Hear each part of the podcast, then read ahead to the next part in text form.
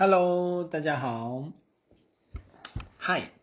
今天是我连续直播第十七天哦。然后星期天的晚上，今天主题是学习力加沟通力大于超能力。为什么我会取这个名称呢？是今天是我的课程第二周的结束。那这一周主要在讲沟通，沟通的根本法则。上一周在讲学习的根本之道，然后，呃，上一周的学习力再加这周的沟通力，已经开始有那个很明显的化学变化了。所以刚刚晚上在跟我的学员做 Q&A 的时候，已经能够跟大家谈更多东西了。我能够把学习力的学习跟沟通的关系，然后还有在沟通上面做的一些变化排列组合，就开始有很多很多的火花。那我就跟大家跟我的学员分享说，其实透过两周的堆叠，大家已经很有很有威力了。就是这两周累积的功夫，其实是很很不错的内容哦。那再加上。下一周会再堆叠新的东西，已经很怎么说？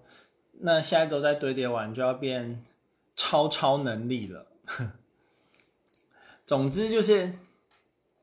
沟通真的是一个很有趣的主题，然后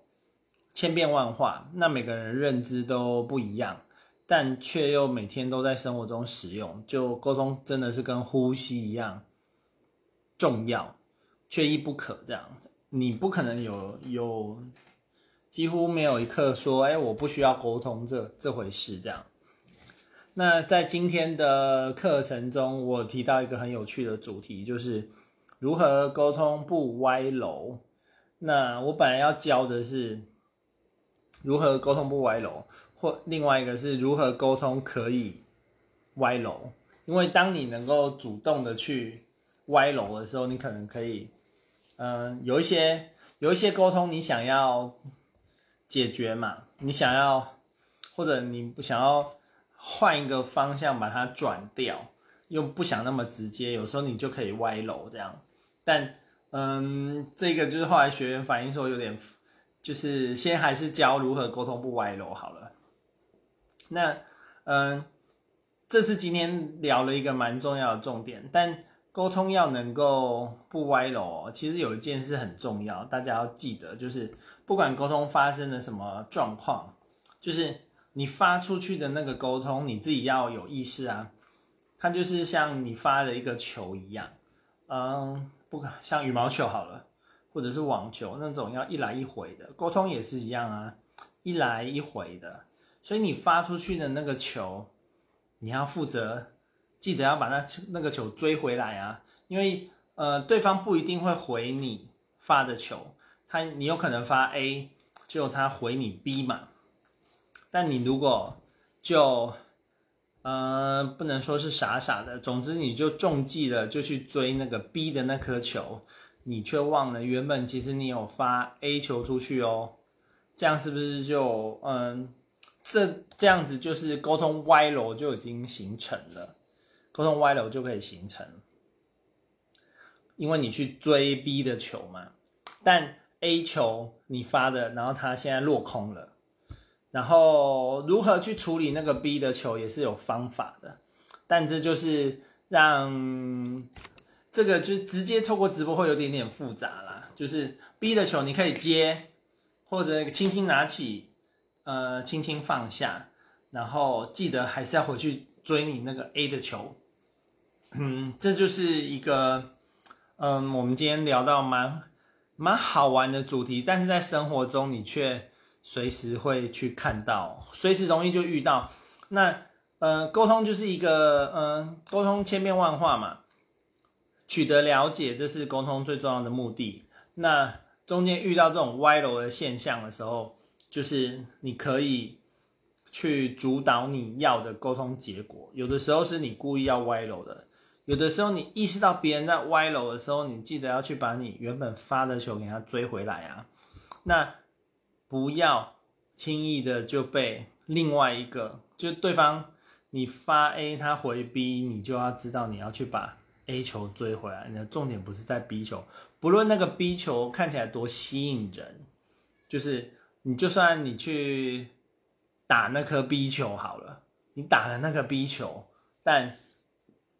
呃，你回的那个 B 球还是要回来找你的 A 球。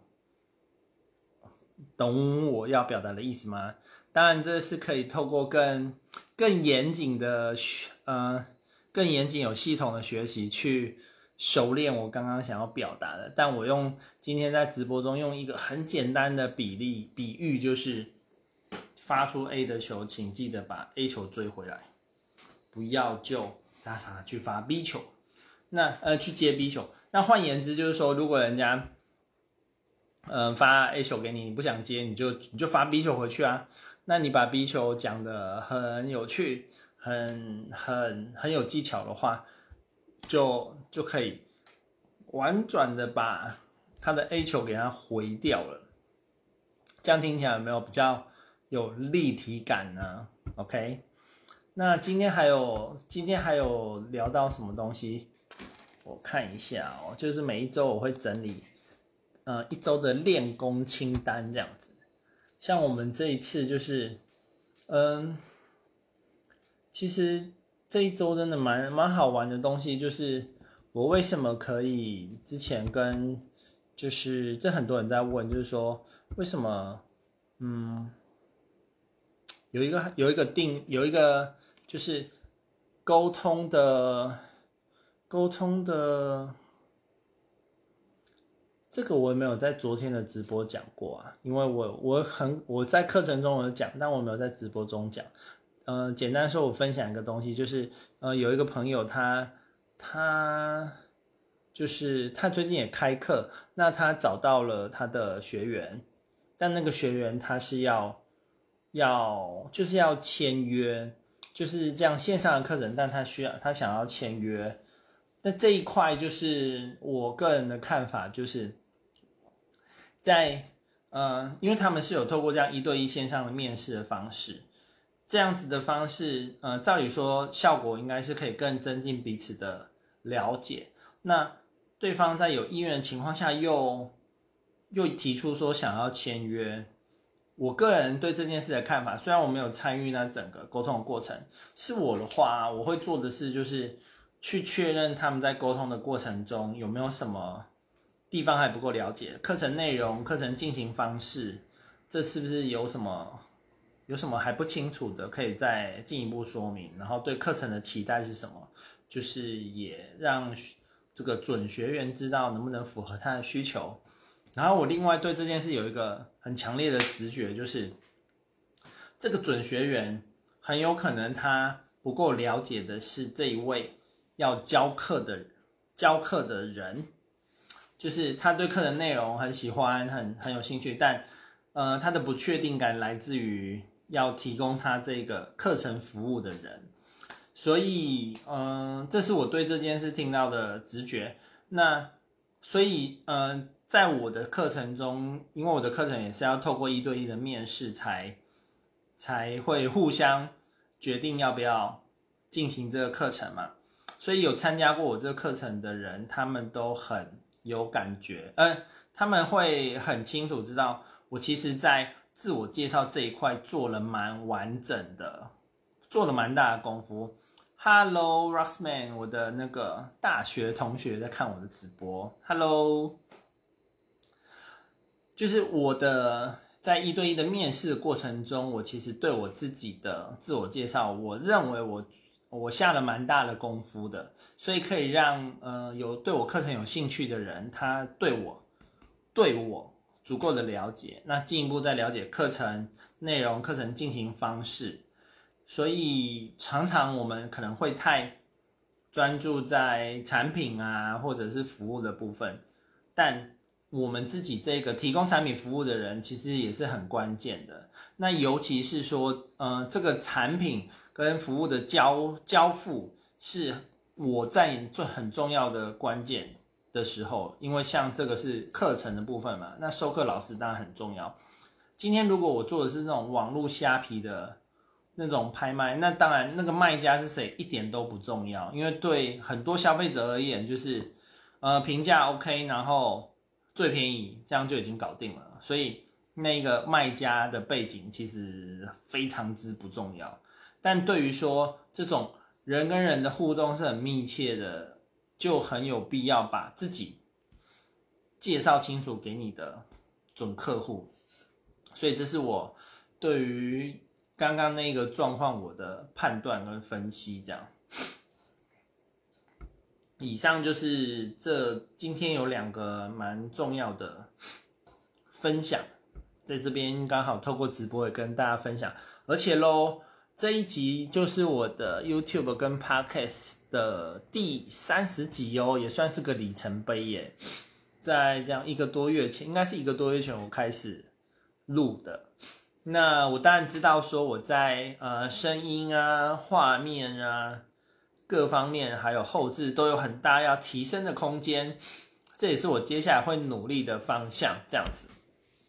所以嗯，期待可以更提供更好的内容，不管是视觉啊、听觉啊、画面的部分这样，然后我会持续持续努力下去的。好，在星期天晚上，好。祝大家有个美好的周末，然后呃，美好的周日晚上。那明天礼拜一可以开开心心的开始，嗯、新的一周这样子。OK，晚安。